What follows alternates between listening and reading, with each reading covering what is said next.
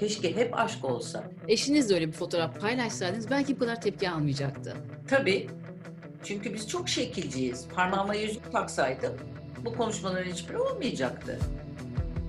Nasrettin Hoca'nın o bana ne sana ne fıkrasını o yüzden çok seviyorum. Bir yerde bir paylaştım. Bazıları yanlış anlamışlar ama hiç anlamamışlar bence. Yani bir baklava tepsisi gidiyor. Hocam diyor baklava tepsisi gidiyor. Bana ne diyor ama sana gidiyor. O zaman sana ne diyor yani. Haber podcast'le buluştu. Kısa Dalga yayında. Bizi Kısa Dalga Net ve podcast platformlarından dinleyebilirsiniz. Kısa Dalga'da bugün televizyon ve sinema oyuncusu Canset Paçal'ı ağırlıyoruz. Enerjisini, neşesini her zaman ekrandan seyirciye çok yoğun geçiren, hissettiren Canset bugün bizimle. Kırmadınız, kabul ettiğiniz teklifimizi. Çok teşekkür ediyorum. Sizi görmek çok güzel ve hala gülüyorsunuz. Hep gülüyorsunuz. Ya. Vallahi bayılıyorum sizin enerjinize. Çok teşekkür ediyorum. Hoş bulduk. Ne tatlısınız. Aradaki mesafeleri kısaltan bu sosyal medya ve teknolojik şeyleri, harikalara da bayılıyorum. Neyse hallettik biz de problemleri konuşuyoruz. Önce şunu sormak istiyorum. Şimdi 90'lı yılların başında, 90'lı yıllarda daha doğrusu başında demeyeyim, 90'lı yılların en popüler, en çok izlenen televizyon dizileriyle aslında biz tanıdık sizi ve öyle sevdik.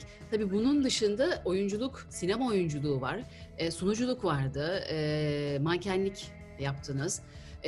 Kariyerinizin ilerleyen dönemlerinde sizi jüri üyesi olarak gördük festivallerde. Aslında kariyerinizde yok. Ha bir de şeyi de fark ettik. Neredesin Firuze'de Ragıp Savaş'la ki o filme bayılırım. O müzikleri herhalde defalarca dinlemişimdir sonrasında filmden sonra. Neredesin Firuze'de Ragıp Savaş'la karşılıklı söylediğiniz şarkıda gördük ki sesiniz de güzelmiş. Gayet iyiymiş. Çok teşekkür ediyorum. Rica ederim. Ya şimdi yani kariyerinizde yok dediğim gibi ama sonra baktık siz yavaş yavaş çekilmeye başladınız, geride durdunuz ya da çok görmedik sizi, görmemeye başladık ya da bunun nedenini merak ediyorum. Neden erken bir gidiş miydi, neden gittiniz ya da gittiniz mi, neden yoksunuz? Yok bir yere gitmedim. Öncelikle teşekkür ediyorum güzel iltifatlarınız için. Şimdi 90'lı yıllarda... televizyon dizileri yani Ayrı Sakla beraberiz mesela 25 dakikaydı. Çünkü o bir sitcomdu. Yarım Elma 40 dakikaydı. Ve proje çoğaltıp aralara reklam girmek yerine süreyi uzatıp reklamı uzatmayı tercih ettiler. Dolayısıyla da diziler böyle enteresan sürelere doğru uzamaya başladı. Böyle olunca böyle insanüstü bir performans gerektiriyor. Dolayısıyla zorlanmaya başladım. Benim yapabildiğim bir şey değil bu. Ya yavaş yavaş böyle işin sendikal kısmını araştırıp o tarafa doğru geçmeye karar verdim. Evet ben hatırlıyorum bu çalışma koşullarından, dizi setlerindeki çalışma koşullarından, sigortasızlıktan sanırım bunlardan epeyce siz şikayet etmeye başladınız. Hani eleştirdiniz bunları. Sonra bir noktada niye eleştiriyorum, niye şikayet ediyorum deyip 2011'de Oyuncular Sendikası'nı kurdunuz. Arkadaşlarınızla beraber ve harekete geçtiniz bir şeyler yapmak adına. Sonrasında telif birliği bir oy ortaya çıktı. Ve aslında sonrası değil o.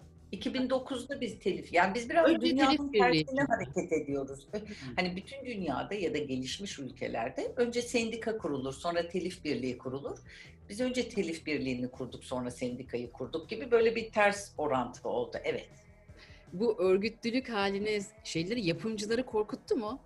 Ya çok güzel bir soru. Burada hep eksik anlaşılan bir şey var. Yani gelen dizileri reddetmeyi zaten karar veren bendim. Hani herkes bana şey diyor, yapımcılar seninle çalışmıyor. Anlamadıkları benim onlarla çalışmamayı tercih ettiğim bir dönemde o. Usuller suistimale dönüşünce o noktada ben geri adım attım. Ben artık televizyona bir iş yapmayacağım. Ben sendikal haklarımla ilgileneceğim dedim ve benim gibi düşünen arkadaşlarımla bir araya gelip Oyuncular Sendikası'nı kurmaya karar verdik ve onunla ilgili çalışmaları yürüttüm. Muhalif bir sanatçı olmanın o dayanılmaz ağırlığını siz hissettiniz mi omuzlarınızda? Ya değil, şöyle aslında işimi daha da severek ve doğru düzgün yapabilmem için ben sendika çalışmalarına katıldım. Sonra şeyi fark ettim zaten, işimi o kadar seviyorum ki layığıyla yapabilmek için onu bir dönem yapmamayı bile göze aldım. Hiç tepki göstermeyecek ya da ummadığımız kişilerden böyle aykırı sesler çıkmaya başladı, itirazlar yükselmeye başladı. Hatta ne olmuş, yürek mi yemiş falan diye yorumlar yapılıyor. Siz de son zamanlarda sanırım fark etmişsinizdir. Şey mi, merak ediyorum. Artık insanların kaldırma kuvveti mi azaldı? Ya herkesin acı eşiği farklıdır. Yani bu sendikal süreçte şunu öğrendim. Şimdi öncelikle kendi hakkın için mücadele edersin. Senin bıçak kemiğe dayanmıştır ve senin canın acıyordur. O senin canındır ama. Şimdi hani ben buna karar verdim, yapalım dediğinde herkesin seninle birlikte hareket etmesini beklemek hayalperestlikmiş. Biz zannettik ki sendikayı kurduğumuzda şikayet eden herkes arkamızdan gelecek ve biz bu mevzuyu bir sene içinde toparlayacağız. Yo, hiç öyle olmadı. Sen bir yerde bir yanlış gördün diye herkesin o yanlışı aynı anda görmesini bekleyip ona itiraz etmediği için şikayet etmenin bir faydası yok. Bir de sanırım şöyle de var, hani dediniz ya, bahsettiğiniz 16 saatlik çalışma bunlar normalmiş gibi yaklaşılıyor. Hani bu saatlerden bahsediliyor. İşte yeri geldiğinde yemiyorsunuz, içmiyorsunuz, uyumuyorsunuz. Bir de sanırım şöyle bir algı var. Yani ama çok da kazanıyorlar. Çalışsınlar ya da onlar hiç yorulmazmış gibi. Karşılığını da alıyorlar gibi bir yaklaşım var. Bilmiyorum, siz de bunu hissettiniz mi? Futbolcular bizden daha fazla para kazanıyor ama onların aldığı paralar hiç konuşulmuyor. Ama dediğim gibi kimisi konuşmayı seviyor. Neyse, ne diyorduk? Diyorduk ki o kadar para kazanıyorsunuz canım, 16 saat çalışın. Müzik sektörünü Sezen Aksu'ya göre organize edemezsiniz. Yani hiç adını duymadığınız tek bir şarkıyla da var olan şarkıcılar da var. Şimdi bütün sektörü sen starlara göre, Kenan İmirzalıoğlu, Haluk Bilginer, Demet Akbağ gibi insanlara göre organize edersen en büyük hata bu olur. Çünkü hiç kimse Kenan İmirzalıoğlu değil, Haluk Bilginer değil, Demet Akbağ değil. Kapıdan girip çıkıp merhaba diyen insan da oyuncu ama bir yani atıyorum işte D grubu oyuncu, Haluk Bilginer A grubu oyuncu, hatta plus, A plus diyoruz, star diyoruz onlara. Şimdi onun durumuyla yeni bir oyuncuyu, yani bunu buna göre değerlendirdiğiniz zaman asıl kaos orada başlar. Cahillik maalesef, yani bilmemezlikten. Yani futbolculara deniyor mu? Abi milyonlarca dolar alıyor, bu ne iş yapıyor? Yani bir şey yapıyor, onun bir katma değeri var ekonomiye.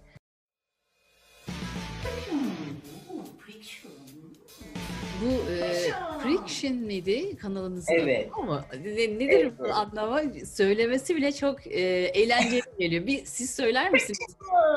Friction! Friction! İçeriği ne olacak? Ya. Adı ne? Bu bir efekt mi sadece? Evet, bu bir efekt. Bu programın formatını çok sevgili arkadaşım Sanem Tügen'le birlikte yaptık.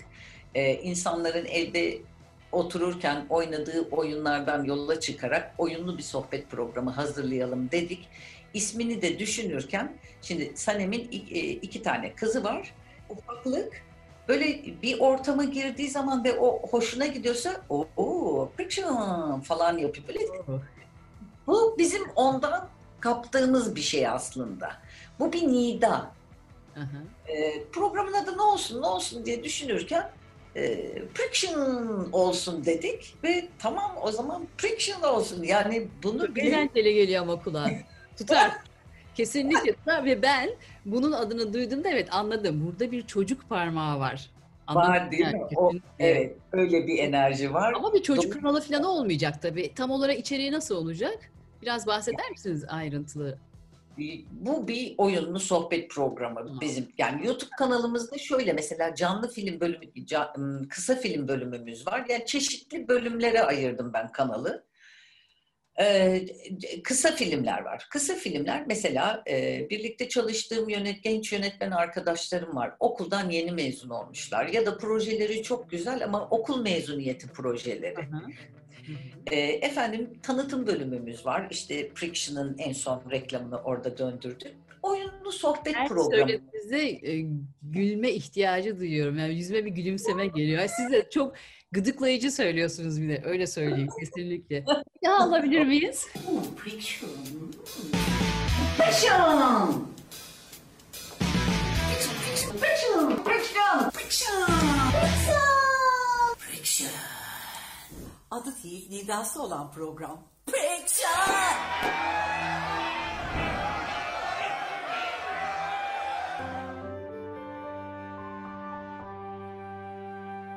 Kadın da olsa, erkek de olsa başkasının hayatını didikliyor ve başkasının hayatına karışıyor. Mesela sizin Instagram'da, sosyal medya hesabınızda paylaştığınız o fotoğraf sevgilinizle birlikte. Sadece erkekler mi buna tepki gösterdi? Hayır, gördük. Kadınlar da en azından benim gördüğüm, değil mi? Evet. Eleştirdiler. Sizden sanırım silmenizi isteyenler de oldu ya da ben mi yanlış hatırlıyorum ama silmediniz. Ya şöyle, şimdi kafam gözüm mor bir şekilde oraya bir fotoğraf koysaydım daha mı mutlu olacaklardı bilemedim. Yani sevgiye dair bir paylaşımın işte neden? Çünkü ayıp yanlış yerde aranıyor. Bakın, evlerimizde en mahrem yer yatak odasıdır. Kapısı da kapalıdır. Dikkat edin, herkesin burnu o odanın içinde dolaşmaya çalışıyor. Ben, o zaman diyecekler ki işte o zaman öpüşmek de. Hayır efendim, ben sevgilimin yan yana elini tutarak, öpüşerek de sokakta dolaşabilirim. Sana bir zarar vermiyorum. Ben adabımı, usulümü biliyorum. Ben sokakta sevişmiyorum. Hani birbirine karıştırmayın her şeyi. Öpüşmenin de bir adabı olur. Onu sana soracak değilim. Bu da benim adabım yani. Sen benim 25 yıllık ilişkimde ilk defa böyle bir fotoğraf görüyorsun. O da altındaki metnini okumamış kimse. Yani bana zaten o eleştirileri bulunan insanların altındaki metni okumadıkları çok belli oluyordu. Orada Tarkan'ın bir teşekkür metni var. İnsan olduğun için ve benim insanlık haklarımı koruyarak bana insan gibi davrandığın için teşekkür ediyorum. Hı hı. Yani ama dediğim gibi o kadar yanlış yerlere sündürülüyor ki bir insan hırsızsa, bir insan başkasının hakkına göz dikiyorsa, bir insan çocuklara tecavüz ediyorsa, bir insan kadına şiddet uyguluyorsa yanlış olan, ayıp olan, cezalandırılması gereken budur.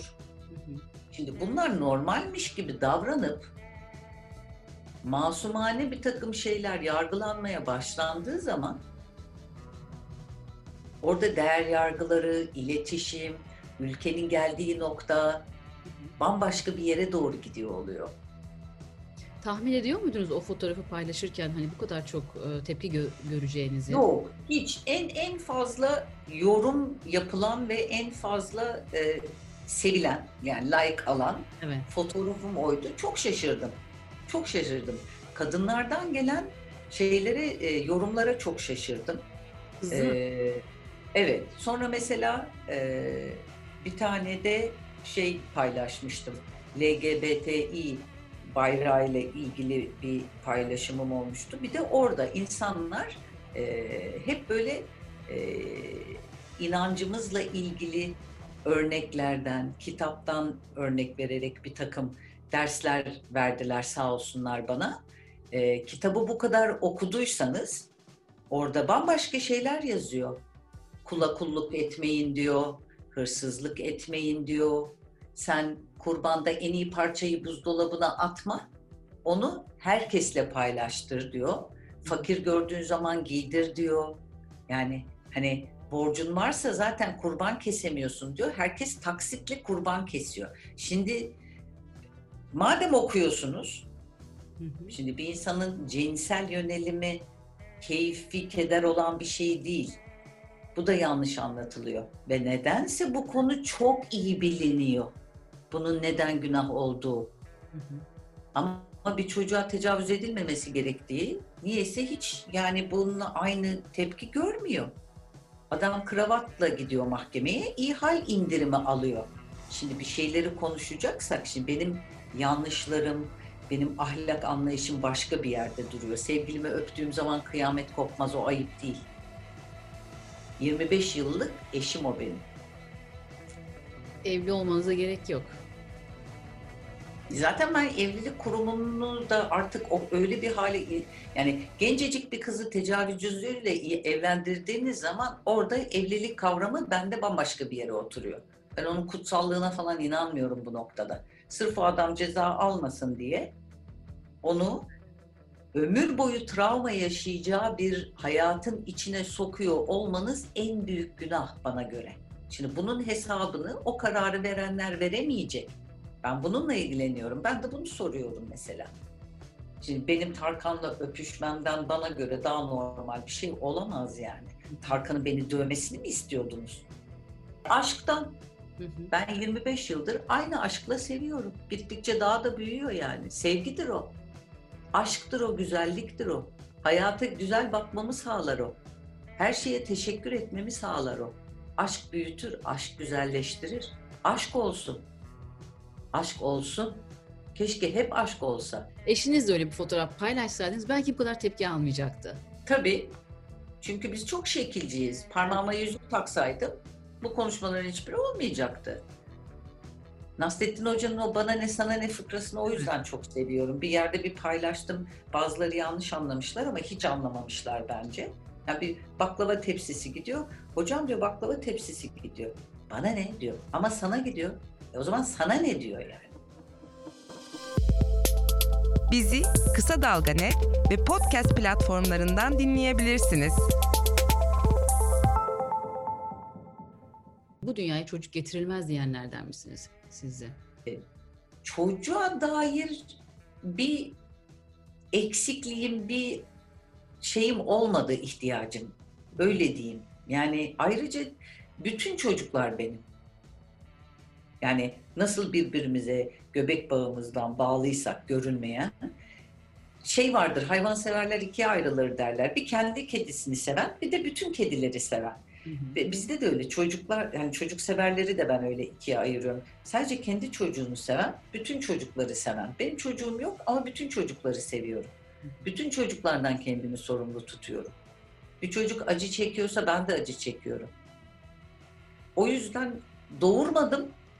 Ama Change.org'da mesela bir kampanyam var. Çocuk suistimaline hayır diye imza topluyorum ve 1 milyon imza olduğu zaman onu meclise götüreceğim. Hala galiba 160 bin imzada duruyor. Şimdi o yüzden resmimin altında bana ahlak dersi veren insanları ben başka türlü bir tarafa çevirmeye çalışıyorum. Ahlaksızlık burada değil. Yani kafamızın içini ve vicdanımızı temiz tutmamız gerekiyor. Bütün çocuklar benim. Ayrıca bencil bir tarafım var. Evet, yani nedir o? Bencil bir çocuğa vakfede, yani 24 saat bir çocuğa kendimi vakfetme fikri bana çok, beni korkutucu, çok korkutucu.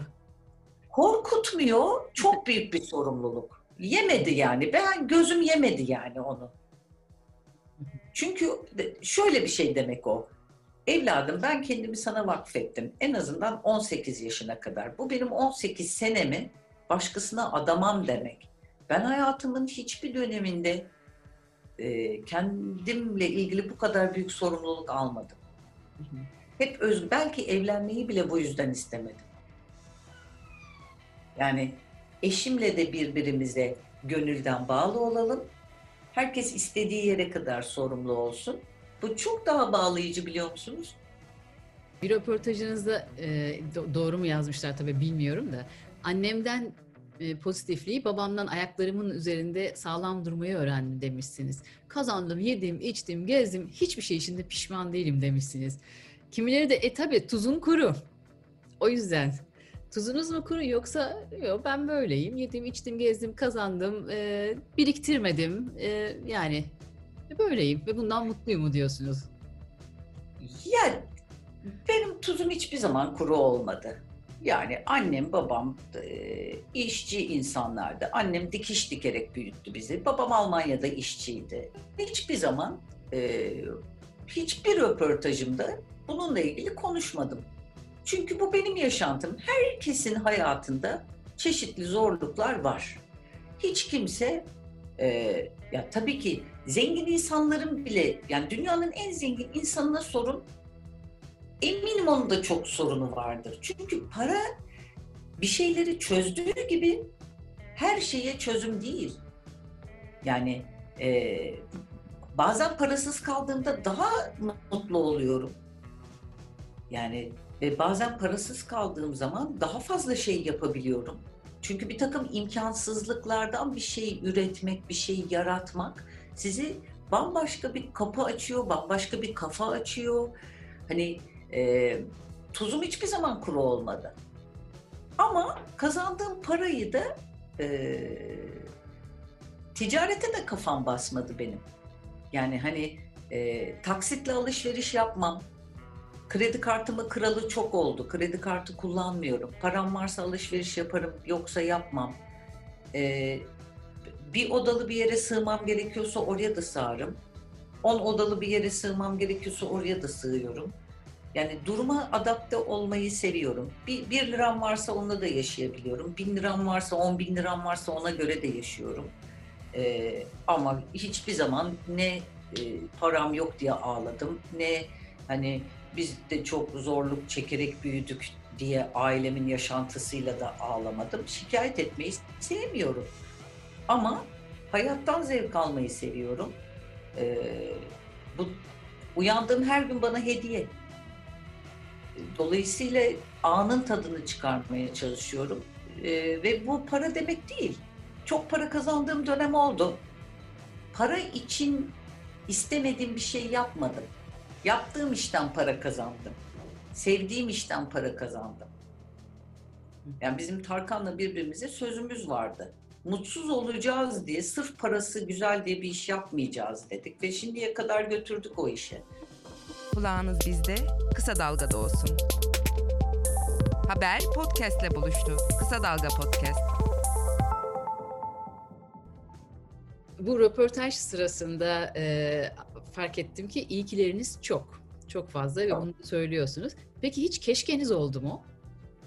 Keşkeleriniz oldu mu? Pişmanlık duydunuz. Keşkeyi etmişsin, çıkmamış.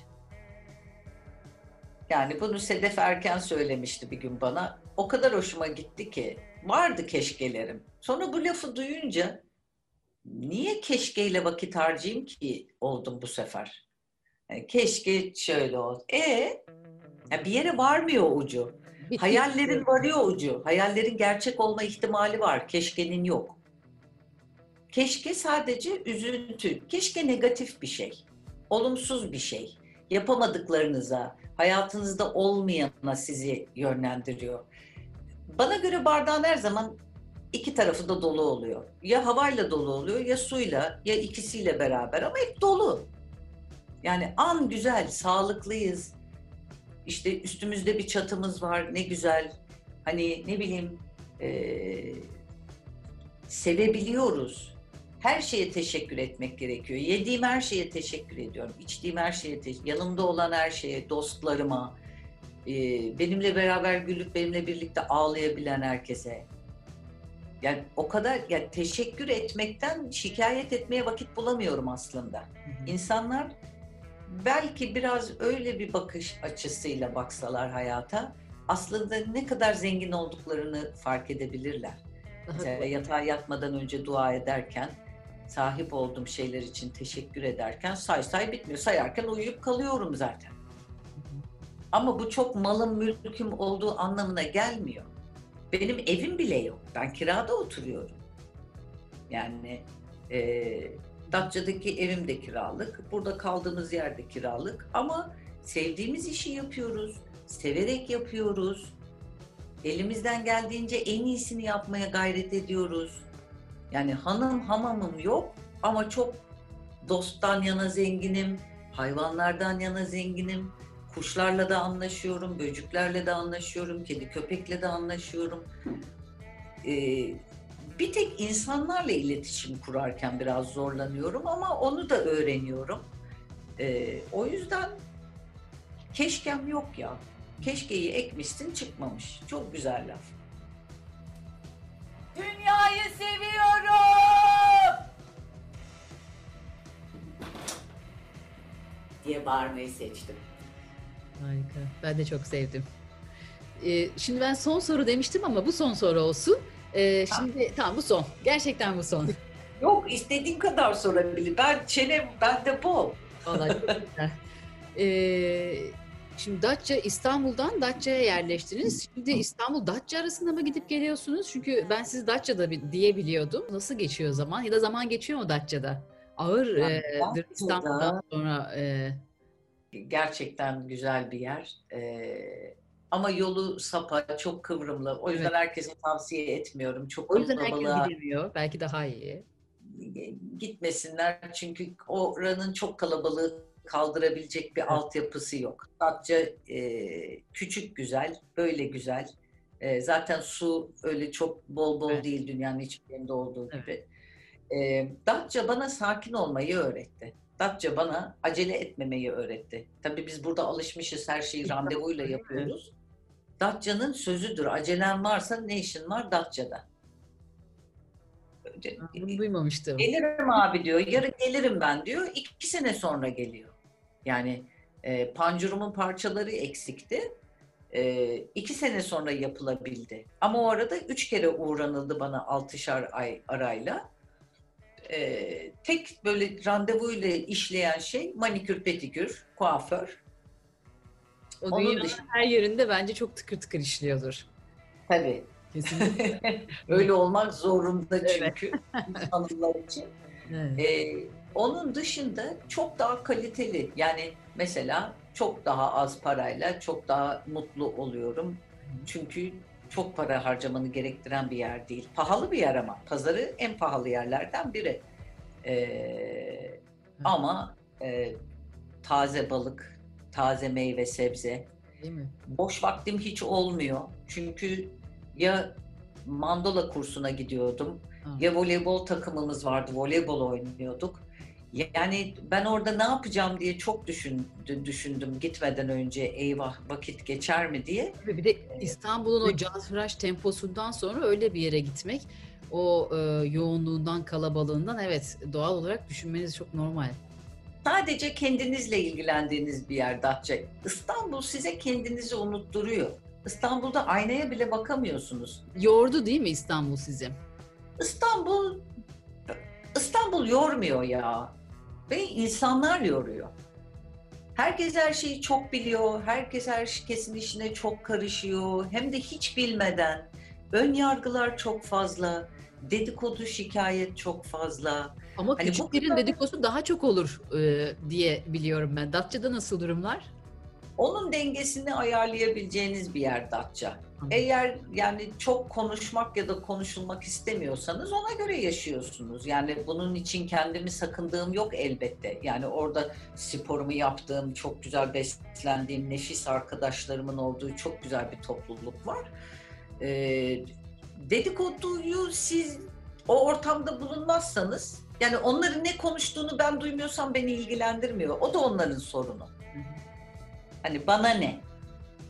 O dedikodunun çünkü şeyini verecek sizsiniz. Dedikodu günahsa eğer, onun hesabını verecek olan sizsiniz. Konuşulan bensem, o senin sorunun. Hani senin benimle ilgili söylediğin şeyler beni o yapmıyor, söylediğin şeyler yapmıyor. O ağzından çıkan cümledeki kelimeler seni sen yapan aslında. Yani birine kötü dediğiniz zaman söylediğiniz kişi kötü olmuyor. Onu söyleyebildiğim için asıl ben kötü oluyorum diye düşünüyorum yani. Çok teşekkür ediyorum. Kısa Dalga izleyicileri ve dinleyicileri için cevapladınız.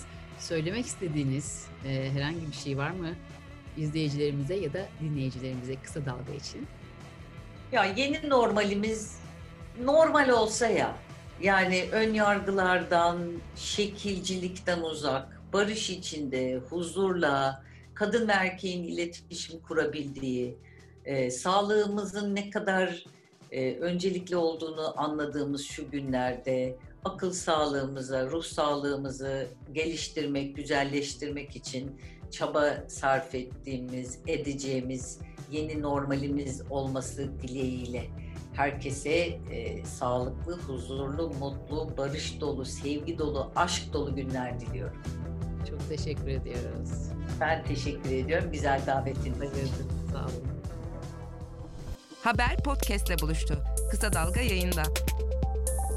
Bizi Kısa Dalga.net ve podcast platformlarından dinleyebilirsiniz.